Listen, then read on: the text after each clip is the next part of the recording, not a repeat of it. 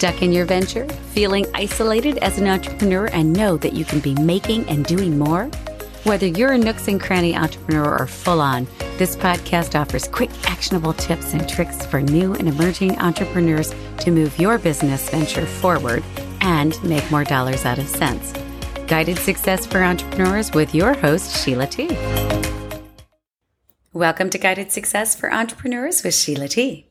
I talk a whole lot about mindset, state of mind, and the fact that our brains are incredibly powerful. And I know you know this if you've listened to just a few of my episodes. And while this is absolutely true, sometimes the real world comes crashing in and perhaps there's a falter a crack in the foundation, or feels like it. And sometimes this manifests to not doing even the somewhat simple tasks in your business. And it's perplexing. You ask yourself, why the heck am I not getting XYZ done? Or worse, keep moving the XYZ to another day or another year.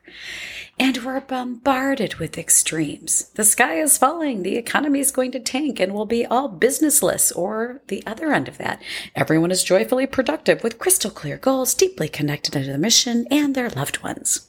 So, reality is most of us live in the gray areas and have a healthy blend of realities. But what about when you're in a bit of that stuck area? What about when we let our brain run with the sky is falling or quietly quitting?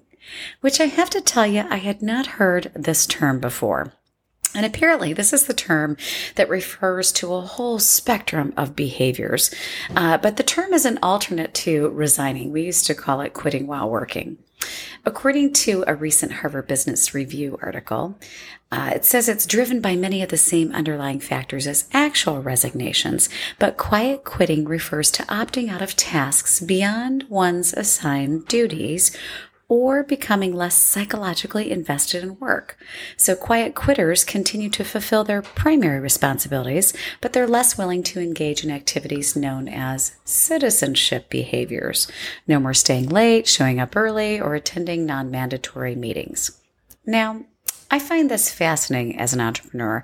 And my immediate thought would be okay, these folks are working on their passion, their thing, their big idea, their business, and giving less to their full time employer because of that. And they'll actually quit soon with their big idea execution.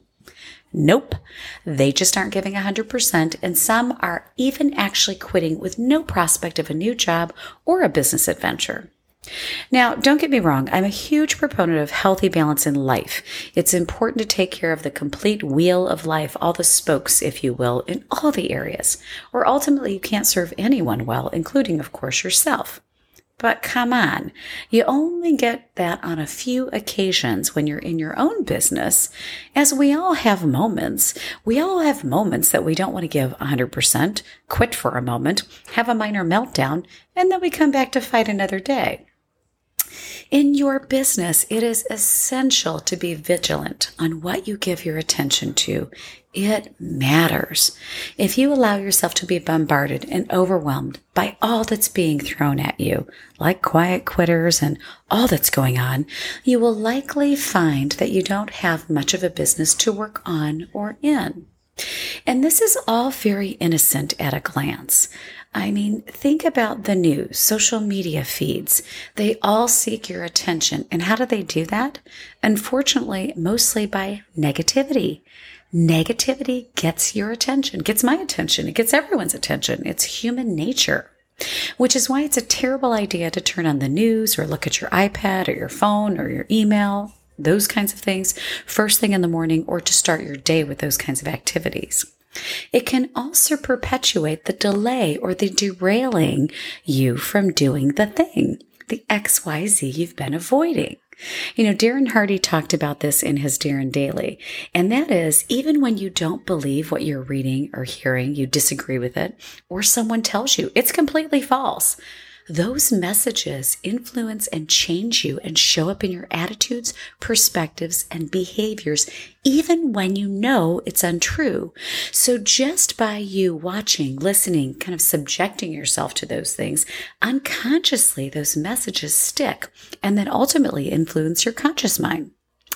So next time you are stuck wondering why you aren't doing the thing, Pay attention to where your attention and focus has been and adjust to holding your values and morals and ethics and future focus in the forefront of your brain and body, kind of what you put in front of yourself. And remind yourself you are not a quiet quitter or a quitter and do the thing. I thank you for joining me. I'm Sheila T. And until next time, wishing you a fabulous week.